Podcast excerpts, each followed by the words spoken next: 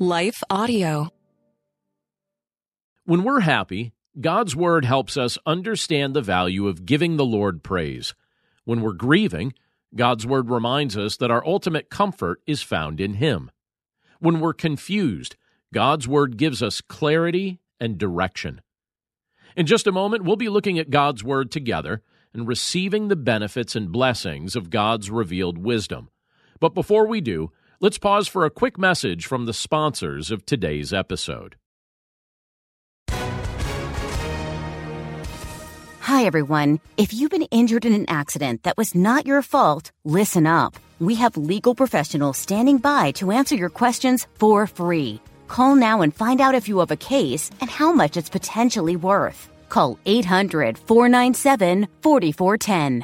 I'm here with spokesman John Wolfe. So, John, tell everyone listening who should call right now. Well, Maria, first off, thank you for having me here. It's always nice to answer the listeners' questions. Now, as far as who should call in, anyone who's been injured in an accident and think you deserve compensation, give us a call right now. 800-497-4410. You'll find out if you have a case and how much it's potentially worth. Thanks, John. You heard it, folks. Take advantage of this opportunity and call now. 800-497-4410. Advertisement sponsored by Legal Help Center may not be available in all states. You're listening to the Chapter a Day Audio Bible. I'm John Stange, and today we're in Jeremiah chapter 6, and we'll be reading from the Contemporary English Version. The Lord said, "Run for your lives, people of Benjamin. Get out of Jerusalem. Sound a trumpet in Tekoa, and light a signal fire in Beth-Hakarem. Soon you will be struck by disaster from the north. Jerusalem is a lovely pasture, but shepherds will surround it and divide it up. Then let their flocks eat all the grass. Kings will tell their troops, 'If we reach Jerusalem in the morning, we'll attack at noon. But if we arrive later, we'll attack after dark and destroy its fortresses.' I am the Lord all-powerful, and I will command these armies to chop down trees and build a ramp up to the walls of Jerusalem. People of Jerusalem, I must punish you for your injustice. Evil pours from your city like water from a spring. Sounds of violent crimes echo within your walls. Victims are everywhere, wounded and dying. Listen to me, you people of Jerusalem and Judah. I will abandon you, and your land will become an empty desert. I will tell your enemies to leave your nation bare, like a vine stripped of grapes. I, the Lord all-powerful, have spoken. I have told the people that you, Lord, will punish them, but they just laugh and refuse to listen. Your anger against Judah flames up inside me, and I can't hold it in much longer." The Lord answered, "Don't hold back my anger.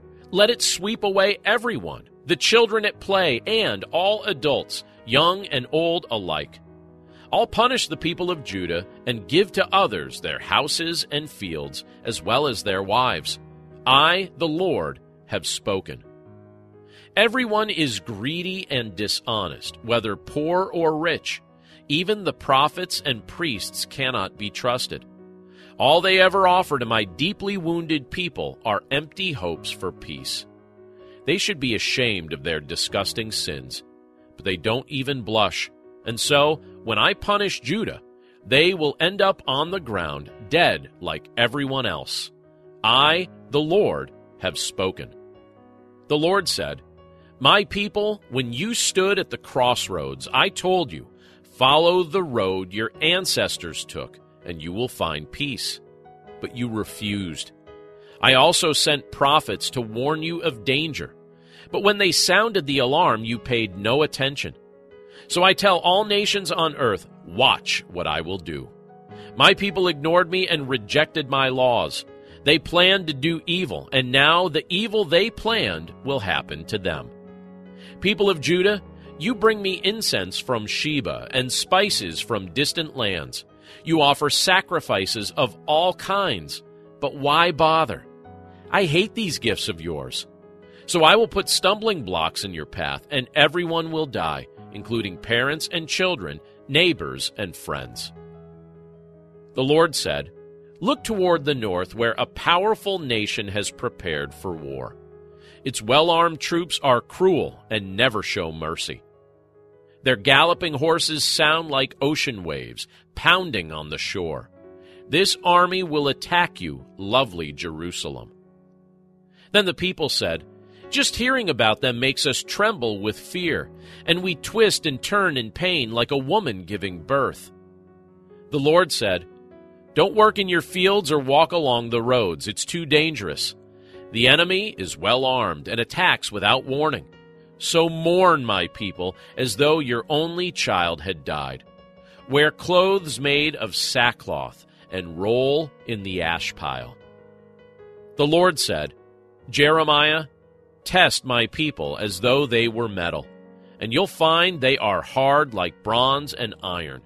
They are stubborn rebels, always spreading lies. Silver can be purified in a fiery furnace, but my people are too wicked to be made pure, and so I have rejected them. Let's pray.